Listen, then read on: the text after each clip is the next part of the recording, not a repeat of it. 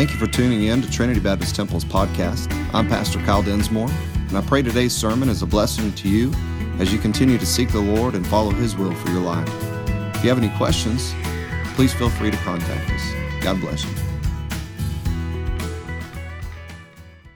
We've been going through this study uh, entitled Life, and as uh, have said every week. I know we have visitors this week, so if you've been here every week, you hear a little bit of the same recap. But we, again, have visitors and, and guests and uh, people that haven't been here the whole time. And so uh, we're going through the study of Joseph's lineage, and we'll eventually get to his life, and then we'll talk about his legacy as well.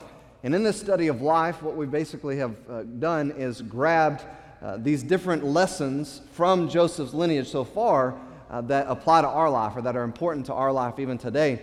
And uh, things about love and loss, and things about inspiration and imposition, uh, also things about family and uh, friends and faith and uh, events and experiences. All that stuff constitutes our life. And so we see uh, this journey that, that Jacob, that we've seen so far, Jacob, which is Joseph's father, go on uh, has taught us many things.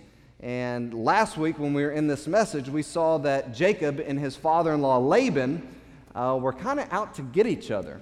Uh, they, Jacob had already been tricked, which Jacob had tricked his, his father and his brother, but now he's gone and he's tried to find his wife. He's found his wife, but he also got tricked to marrying her older sister. And so he's been tricked by his father in law, which is also his uncle. And uh, now he's come to the end. Joseph is finally born, which is actually Rachel, the woman he came to marry, her son, her first and only son so far. And so now Jacob's like, all right, give me everything that's mine, and, and we're going to go our own way. So his uncle, his father in law, Laban, says to him, All right, tell me what I owe you. I'll give it to you, and, and you can go. Jacob gives him the proposition. Laban says, Good deal to me. But then Laban goes and tries to finagle something out of the deal. He tries to, to, to get things for himself to make it beneficial more for himself than anything. Jacob has a plan himself, a scheming plan to try to work it out to where he gets everything that he wants from all of this. And so, again, we see this manipulation by a father in law and a son in law, an uncle and a, and a nephew and uh, it's really kind of been disheartening to see this go on because we know that Jacob was God's chosen uh, person to see the nation of Israel come about and to see the blessing of God come throughout uh, and, and even revealed in mankind. But here's the thing because of this, Jacob's plan ends up working out. Uh, Laban's plan gets foiled, Jacob's plan works out, and we saw the nature of man, or something very important in the nature of man in point one last week. Point one was this, it's already filled out in your notes, and it's this the nature of man is selfish and self serving. Selfish and self serving. We know that Scripture teaches that we aren't to live like that as the redeemed people of God, but we're to love the Lord, we're to love others with everything that we have. We are to, according to Romans chapter 12, verse 10, we're supposed to honor each other and prefer each other in love. According to Philippians chapter 2, verse 3, we are to do as Christ did and that is to esteem other people better than, ourselves, better than ourselves. And so, because we battle this old nature, because most of us have this mentality of, I'm looking out for me and mine, I'm looking out for my own, we have to do a few things to help that. And that's what we got to last week. The first thing that we saw to help battle the flesh's nature, the nature of the flesh, is to be selfish and self serving. The first way to battle that is to mortify the members of our flesh daily. So we've got to make a conscious effort because we all, all are geared to take care of ourselves. Remember what I said last week? We say, hey, you can mess with somebody else's family, and that's not cool, but you mess with my family, and we've got a problem, right? That, that, because that's the way that we're wired. Again, we're selfish and self serving. Um, and so to battle this selfish and self serving nature, we've got to mortify the members of our flesh daily, to put to death. We've got to literally cut off all the avenues, everything that draws us to want to please ourselves and, and to take care of ourselves first. We've got to avoid those elements that feed and, and, and again, um, help foster that. We have to daily remember and renew our minds and be mindful that there's this will of the flesh, the will that we have in ourselves, the pursuit of what pleases us, that, that we're all designed to, to, to go after, this fleshly indulgence that we battle. We have to remind ourselves, and remember every day, that that was handed over to Christ when we surrendered our life to Him and accepting His free gift of salvation. We have to rem- remember that. that. Every day, remind ourselves I'm no longer supposed to be living for myself. I'm no longer supposed to be doing things just that please myself or that, or that take care of me and myself. We have to remember that even those fleshly desires that sometimes lead us to sin, we have put to death. In Galatians chapter 5, verse 24 says that.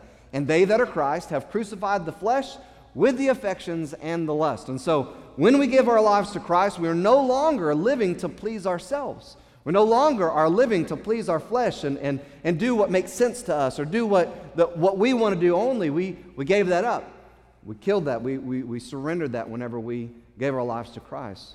But as I said, because we live in these fleshly vehicles, because we have these vessels that we walk around in, the old nature that we all had before, the old nature that abides in the flesh, knows what it's like to sin, knows what it is to be pleased, knows the pleasure of sin, everything associated with it. Even though the pleasures of sin for a season, the Bible says, we still battle that, that pull. We still battle that, well, I, w- I would rather do this, or I don't feel like doing that. I know God's word says this, but I, I, I feel more comfortable doing that. We battle that in, in our lives. It's just a reality. So, again, our responsibility as the people of God is to make sure those things, those desires, those elements stay dead. Because, again, the temporal pleasure, uh, the, the negative consequences that are associated with it. Reality is this they don't compare to the eternal rewards of walking in the Spirit and pleasing the Lord. Uh, the enemy would, would deceive us in, uh, otherwise, and, and the world would, would preach a different, uh, try to uh, uh, preach a, a lie to us and say that it's not like that. But that's the truth. Verse 25 says this in Galatians 5 it says, If we live in the Spirit, let us also walk in the Spirit.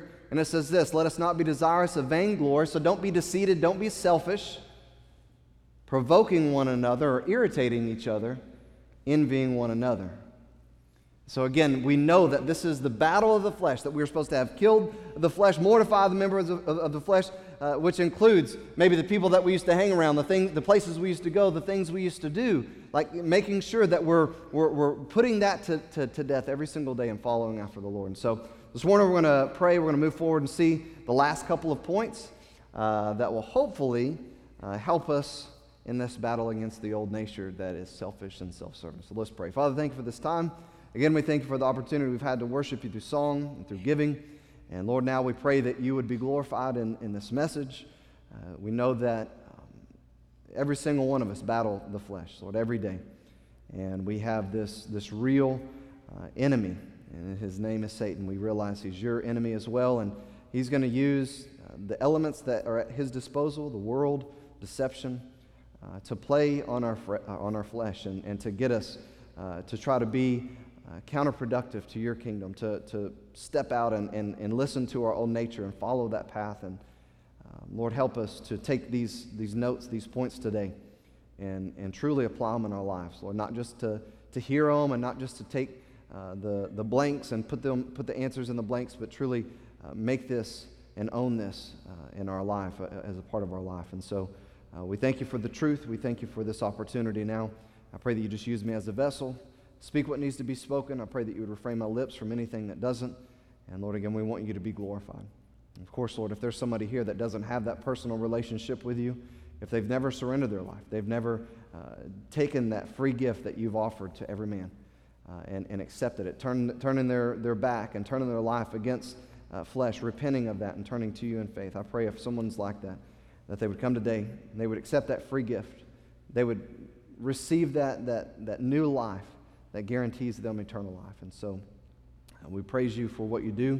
And we ask this and we ask all these things in Jesus' name. Amen.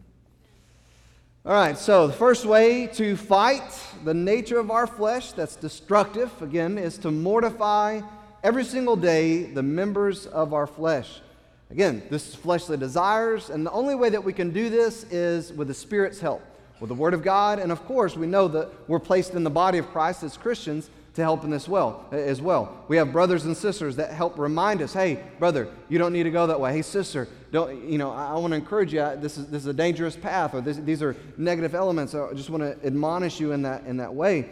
But again, we have to cut off those avenues that we know are pleasing to the flesh, that feed and strengthen our flesh, and that can be one of the hardest things to do in our life because when we get to a place where we're wanting to please the flesh, sometimes the hardest thing to do is listen to the Spirit.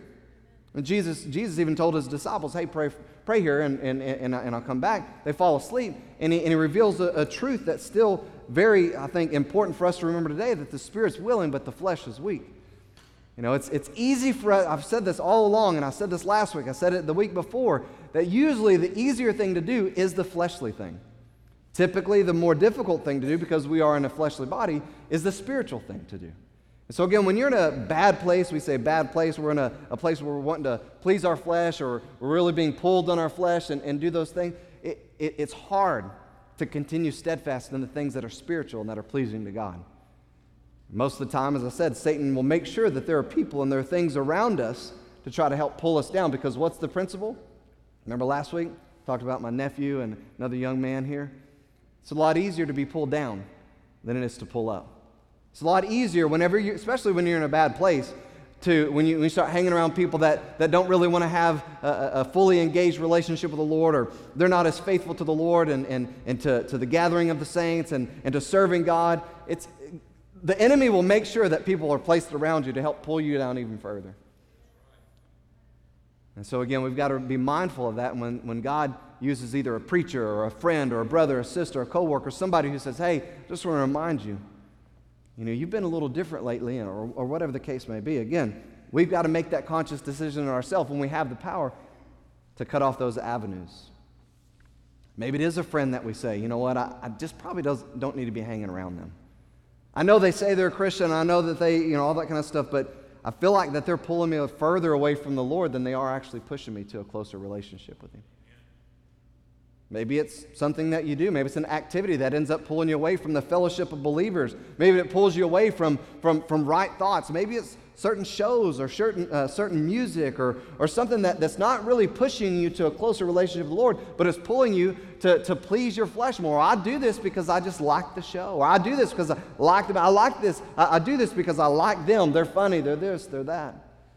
But maybe they're not helping you walk in the Spirit and again, keep the flesh killed. The second way that we can help uh, battle this selfish and self serving nature in your notes is letter B, and it's this make it our mission to invest in others and in the kingdom of God. Make it our mission to invest in others and the kingdom of God. Or, in other words, make it our pursuit in service for God and service for others. Make, make those things our absolute sincere priority. Think about this. How, how am I going to stay on track with making sure that I'm not living a selfish life, that I'm only thinking about me and my family? How, how, can, I, how can I get out of that mindset? How can I eh, live a life that, that according to Scripture, is, is pleasing to God? Well, one of the ways is this realize that we haven't been called to live and to serve ourselves. So we've got to have this mindset. We've got to make it our mission. You know what? I'm going to serve the Lord and I'm going to serve others before I serve myself. Again, that goes against everything that the world teaches us. That goes against everything that, uh, again, the culture of this world says. But I think that we often miss this because the answer to the question. And the question is this Is it your mission to invest in others for the kingdom of God? I think we miss that because I think most, for the, for, for, on the most part, the answer to that for many professing Christians is this no, it's not my life's mission to invest in others for the kingdom of God. I think if we were to go around the room in churches like ours and, and around this, this nation, most of the time we say, hey, what's your life's mission? And I think some people would come up with some noble answers, and maybe some people would say, you know what, my life's mission is to serve the King of Kings and, and to serve other people. Point them to the King. I think some people would have that sincere. But I think on the large part, most of us would say, you know what? I just want to make sure I take care of my family, that I keep my job, that, that, that, I, that there's a roof over my head and there's food on the table, and, and that we have this idea that, that we're going to do these things. And again, uh, we forget this principle that Jesus said in Matthew chapter 6 Seek ye first the kingdom of God and his righteousness, and all the things that he said the Gentiles worry about and stress over every day food, shelter, you know, water, all those things those things will be added unto you. But again, our, our life's mission often becomes this worldly, fleshly, self serving, selfish mission instead of making our mission in life to serve other people and point them to the King. So, not only on the negative side that we're supposed to refuse the flesh and, and, and, mortify the members of our flesh and to keep the avenues of temptation and, and the pull of this world and that, that pulls on our flesh, keep those things dead and, and, and, and, and crucified with Christ. But on the positive side, we are to be doing things. We are to be making it our life's mission, our, our, our life's goal to serve other people, to use what God has given to us for others. What, what an amazing thought, right? God has given me so, so much. God has given me so many blessings and, and even this freedom that we have. Think about this. Uh, Brother Jeffrey just shared that on Tuesday, uh, somebody was, was in a doctor's office and, and was able to lead somebody to the Lord in a doctor's office. You know what that is? That's having a, a, a life that's geared towards serving other people and pointing them to the kingdom of God. That's have a, a mission of saying, you know what, I have freedom and, and I'm in the doctor's office. And I could be all about me right now, but somebody else is in need. Amen. Having a life mission about other people. And God blesses that whenever we do that because, again, it falls in line with who He is. And we'll see that in just a second. But it's, it's a novel idea, right? Because one of the, the probably the most popular verse that we have that, that, that people know is this God so loved who? Himself? God so loved what? The world. What did He do? that he gave. He served others. He, he gave his only begotten Son, that whoever believe in him wouldn't perish but have everlasting life. Again, it's the nature of God to think about others. And we'll see that again in, in Philippians, that he didn't, he, he thought of himself less than what he actually had to as God to consider us above who he was. But again, to, to view our life, the purpose of our lives, with others in mind to be others minded is the key to fighting this nature of selfish and self serving man that we deal with. But to be others minded, what does that look like? It looks like spiritually, relationally, physically, financially, everything, every aspect of our life for others. Again, that goes against the nature of the flesh, right? That goes against our selfish nature. We start thinking, so you're telling me every day I'm supposed to get up and I'm supposed to be focused on other people and not me? I mean, I've got my own health, I've got my own bills, I've got my own stuff, I've got enough stuff to worry about to be able to focus on other people. And again, I think that's the backwards mentality that we miss so much of the blessing of God with. That's how we think. We think me, and I've got this, and I've got that. And, and I think from God's perspective, again, biblically, it's this I have given you all of this, and along with all of this comes all this responsibility. But here's the deal I've given you all of this for others. For others. But that's not what the world teaches. The world teaches you need to have this, you need to have that, you save this and save that, and put this, make sure this and insure this. And I'm not saying anything's wrong with having insurance or having a, a retirement plan or anything. I'm not saying that. But then again, that's the course of this world. They tell us you need to make sure and take care of yourself and your own family. And then with the leftover, maybe you could do something for somebody else. Galatians chapter 5, verse 13 says this For brethren, you've been called to liberty, freedom in Christ. But look what he says only use not this liberty for an occasion to the flesh. Don't, don't use this liberty that you have now in Christ to, to, to live and please the Lord. Don't use it just to do what pleases you. Don't, don't you have this amazing opportunity to, uh, to sing praises and to, and, and, and, to walk with God and, and, and to do so much in this earth now. Before, you were in bondage to sin. Sin had you shackled. It was, you were a slave to it. It was dragging you to an eternity in hell. And now you're free. You're set free. All those chains are gone. You know, the song Amazing Grace, my chains are gone. This, this, is, this is a new life, a new life of freedom. And with this freedom, don't live for yourself. Look what he says. But by love, serve one another. Use the freedom and the liberty uh, uh, to, to make choices in this life uh, of either pleasing God or not pleasing God. Here's the path. Don't do it for yourself, but by love, serve one another. Be motivated by love in your service to each other. I love what 1 Peter says in 1 Peter chapter 4. Look what it says. And above all things, in verse 8, have fervent charity among yourselves. He's talking to believers. He says, Look, have this burning, uh, Uh, this, this, this, this passionate love for each other. And again, this isn't a brother and sisterly way. Of course, it's not a, a husband and wife type of passion. It's a, it's a, it's a brother and sister. Have this as, as a family. You are a family, and you've been given the love of God, it, it's in you. And, and with this love of God, let it abide among you as a family. Let fervent charity be among you.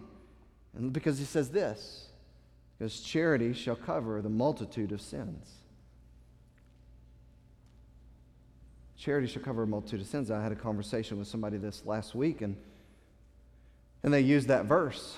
And I said, and I've, I've shared this before, but you know, in our, in our, in our earthly families, right, our, our sons and our daughters, they, they do sometimes knucklehead things, right? And sometimes they, they go really far and they do really bad things. And they really make a mess of life sometimes. Even some of you who have already raised your kids and you raised them in church, and for some reason they made some knucklehead decisions and they just turn their back on the Lord and they're going a different way. And you're like, man, why are they such a, a knucklehead? Why are they making these dumb, foolish decisions? Why are they going that they know, they know better? They've been taught different. Why are they doing this? At that point, when they do that, and you feel like maybe they're embarrassing your family name or, or completely disregarding everything you ever taught them, and maybe in that process that, that, that you're having those thoughts, at any point in time, do you have that thought? Maybe some people do. I think for the most part, people don't. At any point in time, do you have that thought? They're just no long, I'm just no longer going to be their parent. I'm just, they're just no longer going to be my child. I'm just going to, I'm just going to disown them from being my family. The choices they make, we're no longer going to be family. I, I'm going to, I'm going to find another family. I'm going to find some other kids that, that are better than my kids, you know. At any point in time, again, I maybe, maybe a, a few people who, you know, maybe battle with some of that do that, but um, I think for the most part, the, the moment that our, our child, even if they haven't done everything right and made everything right with us and other people that we think, the moment they would come to our house and say, hey, can we talk? What would we do? Sure. We wouldn't have disowned them. We wouldn't have tried to find another family because of the decisions they've made, because maybe they hurt our hearts, maybe because they, they, they even offended us, maybe they, maybe they said some really ugly things to us, but our child, when they came back home, it would still be our child, right? It'd still be our family, right? And so uh, it's because of this love that we have for our family and this, this allegiance to our family. But the amazing thing is this let somebody offend somebody in a family like this a church family. Let somebody say something wrong or not do something right or upset them or not talk to them or not fellowship with them or not do something. And what is the consideration? Maybe we just need to get a new family. Preach. And oftentimes, the reason why we justify this is because, well, that's our blood. I'll say this there's, that's temporal blood because one of these days this body's going to stop and the blood in my body's going to dry up. Well, you know, I'm not going to do that. They'll get rid of the blood and, and then the, the body will, will, will dry up, turn to dust, ashes, ashes, dust, dust. Um, and so that blood's going to be gone. But in my eternal soul will still abide the everlasting blood of our Savior that gave me life, that was spilled to give me life. It's the blood that runs through, it's, it's the blood that's covered us, that's washed us, that, that, that we all have in common now. We are under the blood of our Savior if we're, if we're saved. And so when problems arise, that's why Jesus said, uh, think, think about this. Why do you think so much of the New Testament has to deal with having right relationships and making sure how to deal when things go wrong? Because the Lord knew, hey, you're people and you're going to get upset at each other. You're, you're going to run into issues, you're going to run into problems, there's going to be difficulties. So I'm going to give you a whole bunch of verses and instruction on how to get things right and to do things right in your relationship with each other.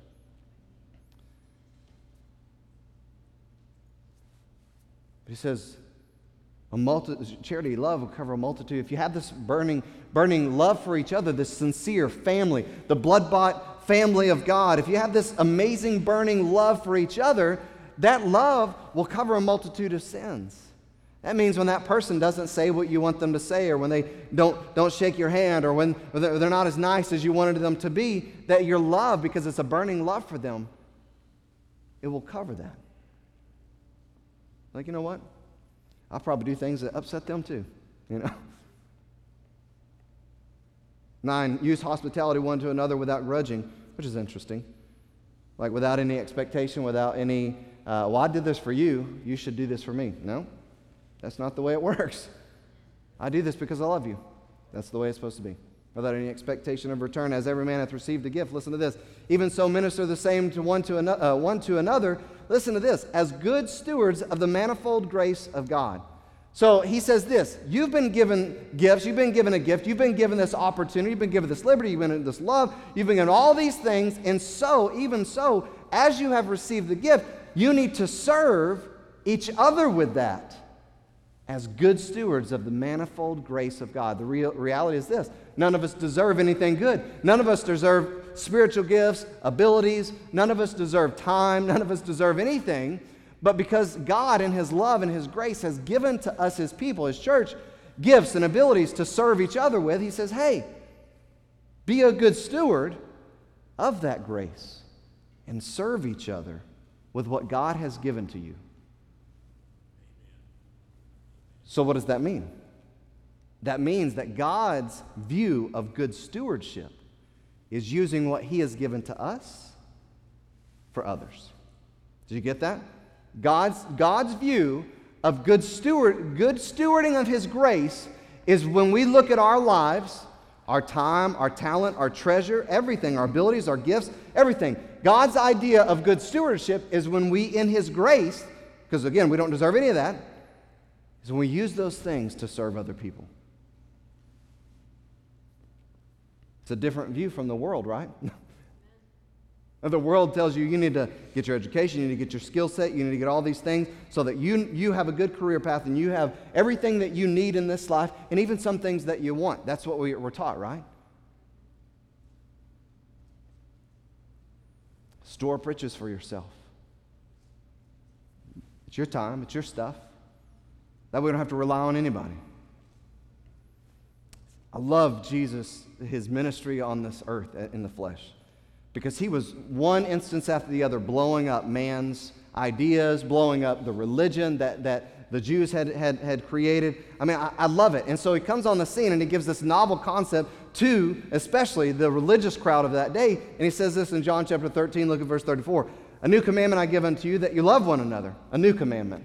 It's not a new commandment, it's a novel concept for them in that day. A new commandment I, I give unto you that you love one another as I have loved you. Now, that's a, maybe the new concept, that you also love one another. And look what he says in verse 35 By this shall all men know that you are my disciples if you have love one to another. Love other people like I have loved you. That's how people will know that you belong to me, is when you love and you live your life and you love others like I have loved you. Paul would charge the Philippian believers, as I said er, in, in, in the introduction, and we would get to this. He charged the Philippian believers like this. Verse 3, chapter 2 Let nothing be done through strife of vainglory. We saw this already, but in lowliness of mind, let, let each esteem other better than themselves.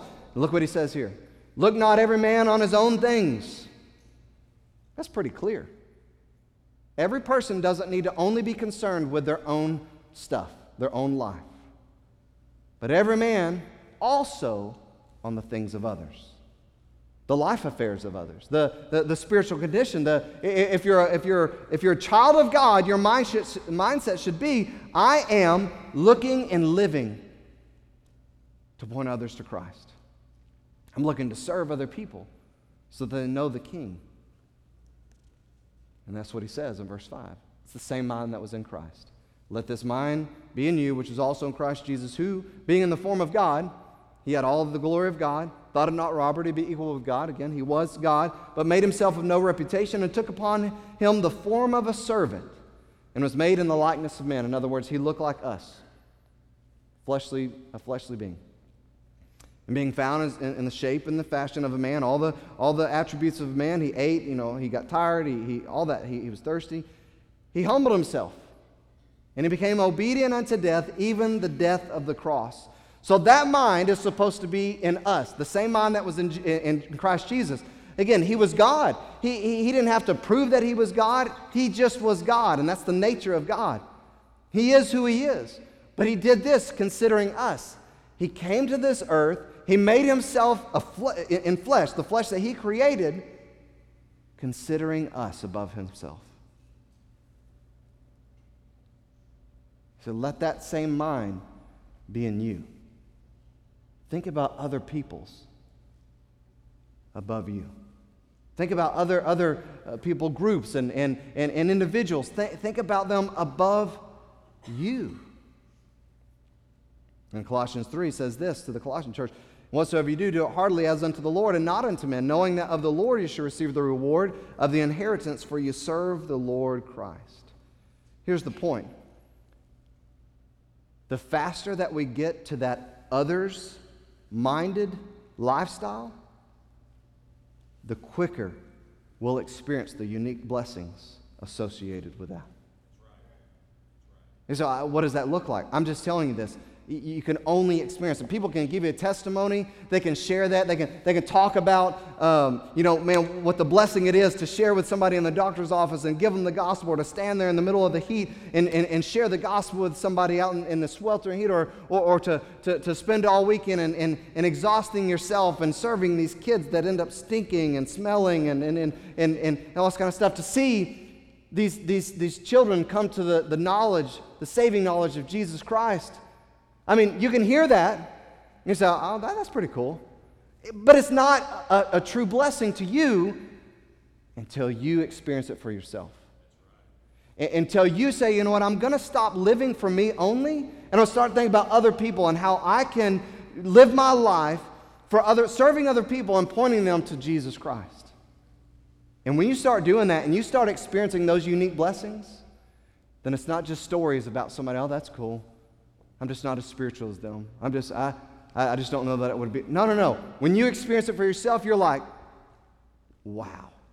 And here's the sad thing so many people go their whole Christian lives, or the majority of their Christian lives, and they never live like that. They never have this others mentality. They never pour into other people, pointing them to Jesus Christ and, and, until later in life. And they get to that point later in life and they realize, I wasted all that time.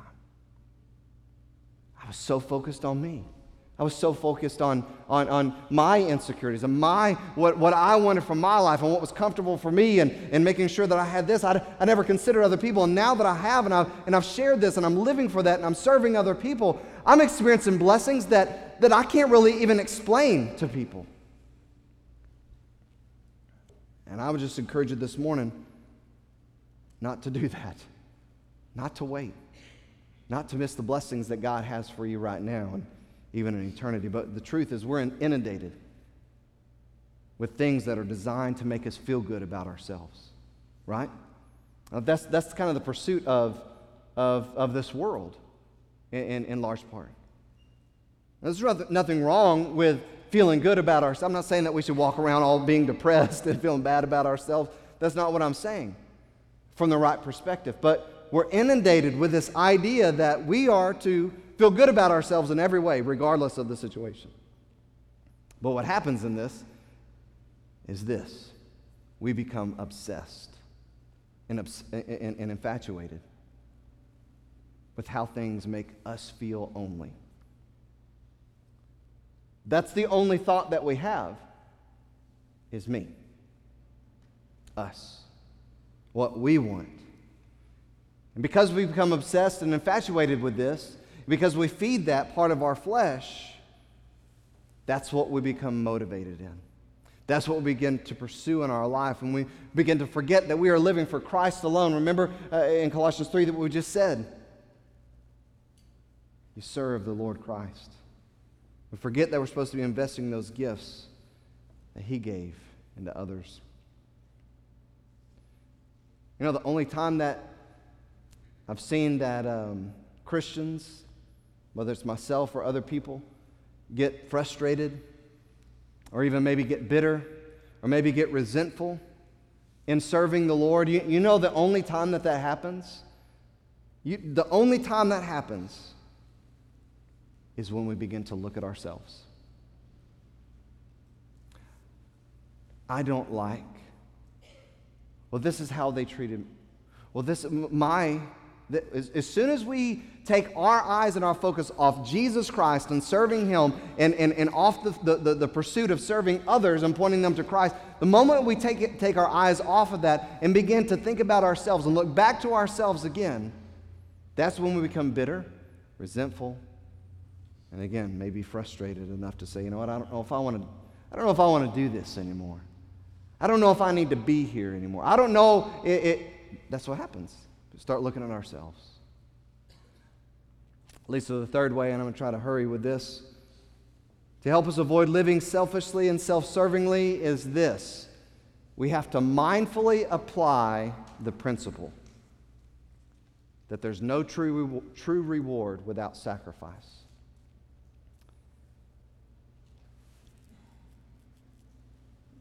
That's the truth.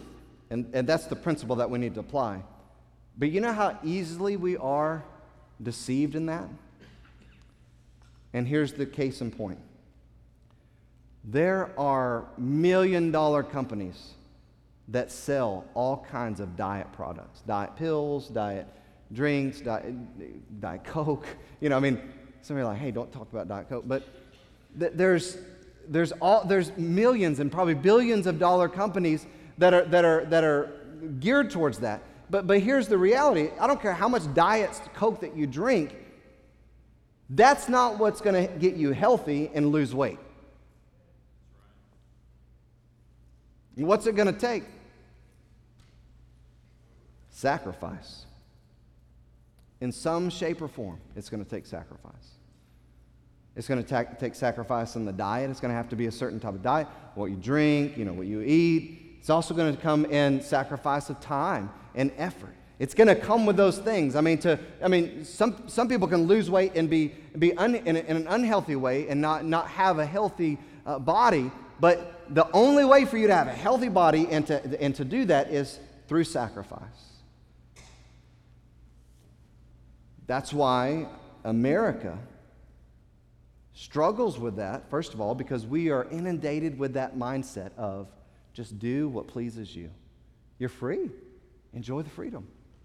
Do what you want to do. And so we get inundated with this mindset that it's just too hard to do this. I don't, I don't want to do this. Or, or, or maybe we, we, we, busy ourselves with this. I don't have time for this. I don't, it's just easy. Uh, again, we have this mindset. But, the, but again, the reality is there's no easy way to that. The only way to it is to sacrifice.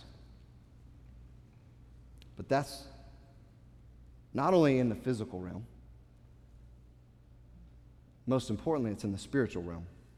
Again, we look to Jesus, our perfect example, ultimate example in all things concerning this principle. Look at Hebrews chapter 12, verse 1. I love, I love this section of Scripture. It, it is, it's, well, I love Hebrews. It's very rich in, in several different things. But um, look what it says in verse 1. Wherefore, seeing we are compassed about with so great a cloud of witnesses, now, what is he talking about? You go back to chapter 11, it's the hall of faith. It, it, it's people like uh, David and, and, and Moses and Noah and, and, and, even Samson. I mean, there's, there's, there's the, the, the hall of faith in, in chapter 11. And, and what he's talking about is these people, they didn't obtain uh, the, the promise, but they had faith and they followed God even through hardships and difficulties and sacrifice. This is the life these people live. And so the, the writer says, so, seeing this is our example before us, seeing this is the cloud of witnesses around us, that these people please God by faith, Hebrews chapter 1 and, and 2, uh, 11, 1 and 2. This is how they please God, but understand that their faith wasn't a flesh coddling faith, it was through great sacrifice. He says, So we've got this cloud of witnesses around us, and seeing that, let us lay aside every weight Everything that would hold us back and the sin that does so easily beset us, and let us run with patience the race that is set before us. Here's the examples. It's done through, through uh, being delivered from the mouth of lions and, and, and, and, and waters and floods and pharaohs and all this kind of stuff. These people went through great sacrifice as they were trusting God in this pursuit of God, in this consideration of living their life for others. And this is the example we have before us to let us do the same thing, keeping them in mind. But the truth is this we can't run our race. We can't live for the Lord and please Him. We can't, we can't live for others if we're weighted down with, with, with other stuff and we've got sin that's carrying us to the side. So we've got to lay that stuff down and we've got to run the race with patience that's set before us. And then I love verse 2 and 3. Look what it says looking unto Jesus, the author and the finisher of our faith. And look what this says who for the joy that was set before him, reward, that's the reward, endured the cross and the despising shame, that's the sacrifice, and is set down at the right hand of the throne of God. So it's such an amazing thing that we might have this idea in our lives that we are going to have a successful run of faith, a life pleasing to God, similar to those that are listed in Hebrews chapter 11. Uh, that, that, that, that, again is by faith, which again, that's what Hebrews chapter 11, verse 1 and 2 talks about, is without faith, or uh, chapter, uh, verse 6, without faith, it's impossible to please God. We have this idea that we can do it by living for ourselves and that it's going to come easily, and that it's going to come with comfort.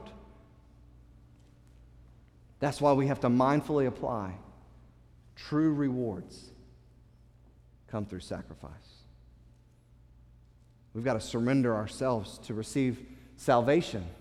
It's free, absolutely free, but we have to surrender to receive it. We have to count the cost.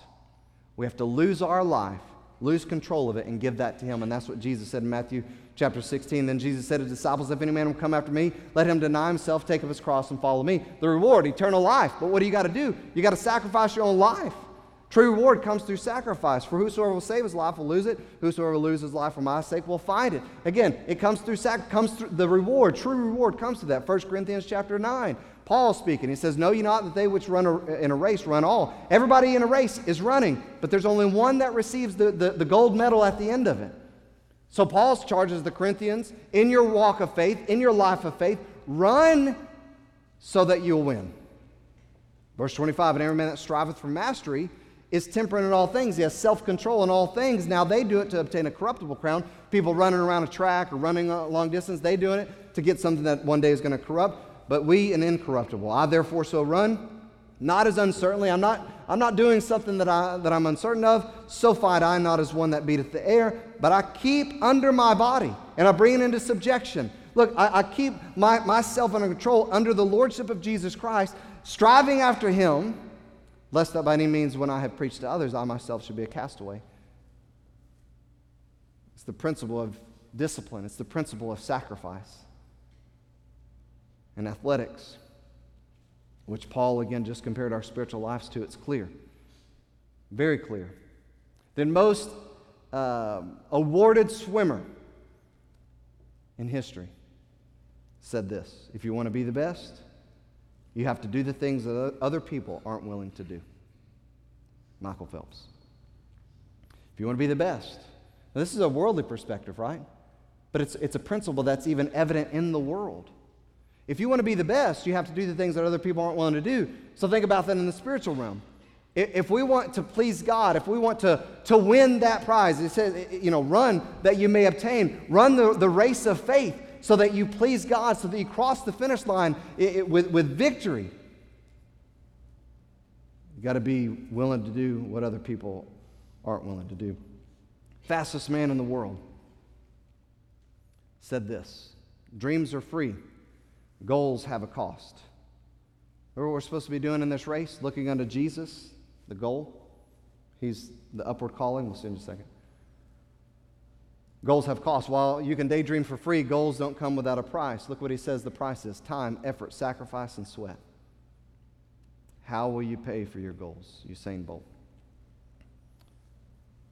Like the world gets it, right? The world gets it even, and, and here's the, the thing we even get it in the world as the people of God. We get it. We understand it. Now, we don't like it all the time because we want stuff to come to us easily. Like, I'd rather just go and, and, and, and, and not have to work real hard and then get a really big paycheck. But we, we realize that that typically is not the way it, that it goes. Typically, you have to work and you have to, to perform, and then you get a promotion, and then people recognize you, and then you keep working, and you have to sacrifice, and you have to time and effort and overtime and all this kind of stuff. And, and, and that's the way it works in the world. But the amazing thing is, is this principle applies in our life, period, and we have a hard time applying it spiritually.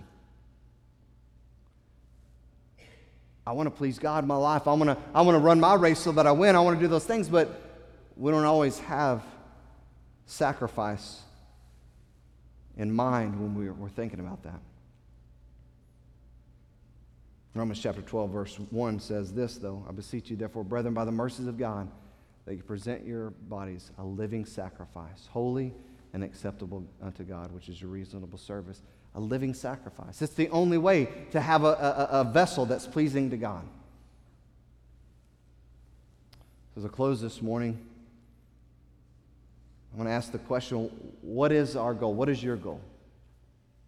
Who, who is our goal? Again, we said Jesus Christ. Paul in Philippians chapter 3 said that. I press toward the mark. I press towards that, that goal for the prize of the high calling. What's that mean? That upward calling. When he calls me home, that, that, that, that, that I'm a part of the resurrection. That's what I'm pressing toward Jesus Christ, the high calling of God in Christ Jesus.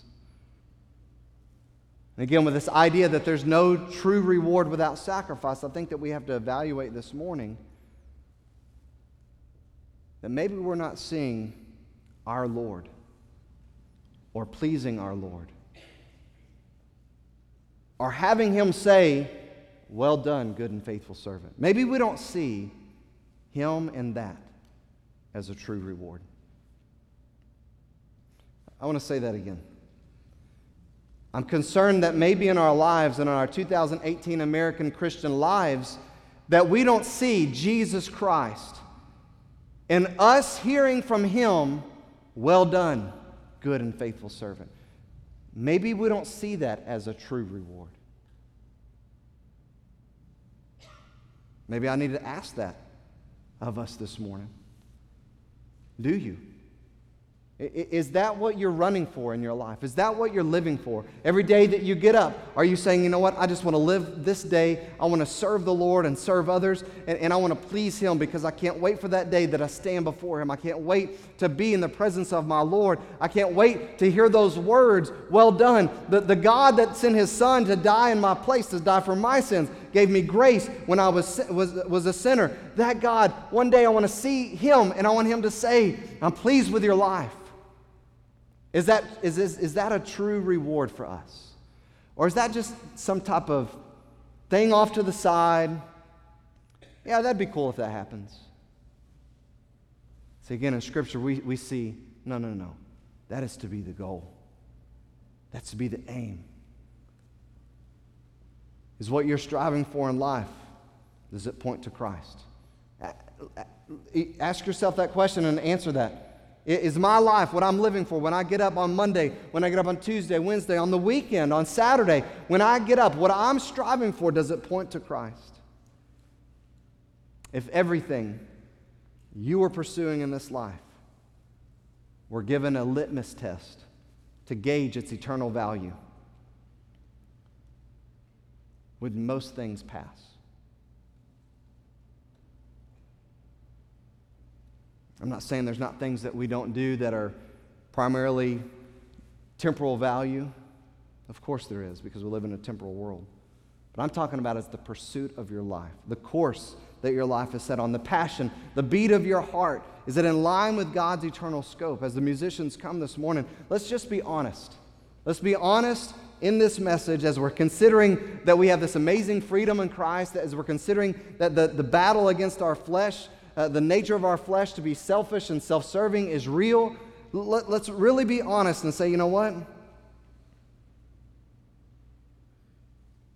That's who I am. I have a nature that's selfish.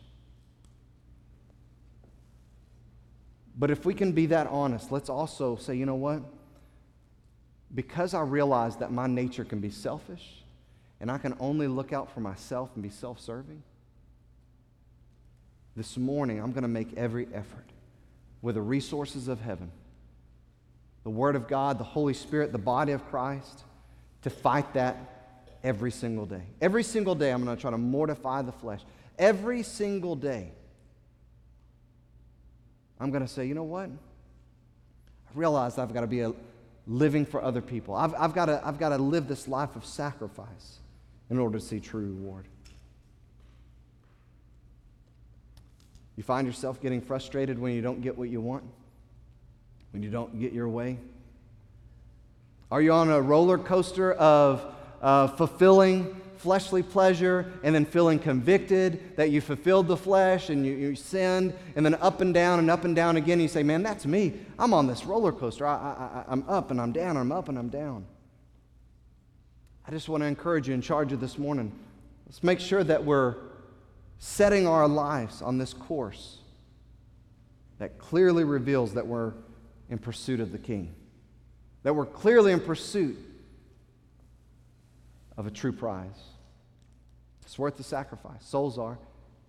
One day when we get to heaven, if those four souls were able to know them and see them, I promise you would be able to ask them, those that got saved this week, hey, was the effort and the sacrifice and the, the time, was that worth it to you for somebody to come to you and share?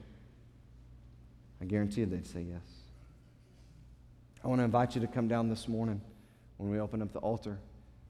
And maybe you just say, you know what, I need to apply these points today. That's what I need to do. I need to make sure that I, I keep the flesh mortified. I need to make sure that I mindfully apply that sacrifice is the only way that true reward comes. I invite you to come. Let's pray. Father, thank you for this time. Thank you for this reminder this morning. Lord, help us to, to be others minded. As we saw, we, we've got to live our lives with that mission. Lord, you've given us grace, you've given us gifts, you've given us all kinds of uh, resources to live for you and to live victoriously in this world, despite all the distractions, despite all the discouragement, the, the, the difficulties that come in our way. Um, Lord, you've given us everything to live victoriously. And I pray this morning we would, we would be focused on that. We would be focused on serving you. We'd be focused on serving others. But I, I feel like that we could see a great revival happen uh, in this church, and not only in this church, but in this community, spreading throughout our state and our nation. If your people would just take on the mindset that you told us to take on, Lord, that we would stop living with a mindset that the world tells us to live by, that we would stop living by the mindset that is, is natural for our flesh to live by, and that's to serve ourselves, to live for ourselves. God, I feel like if we would just get this straight, that there would be a great work that we could never fully explain. And I desire that, Lord. I know that it would bring glory to you, your people, living this way, living for you, living for others. Lord, help us do that. Help us to respond rightly in this message. And help us to not only have these notes written down on a piece of paper, but I pray that we would take them with us and apply them in our lives. That maybe even today we would be considering how our lives could impact somebody else today we would, we would understand that true reward doesn't come without sacrifice, Lord. And again, we pray you would move now in this invitation, and we'll praise you for it. In Jesus' name, we pray it all.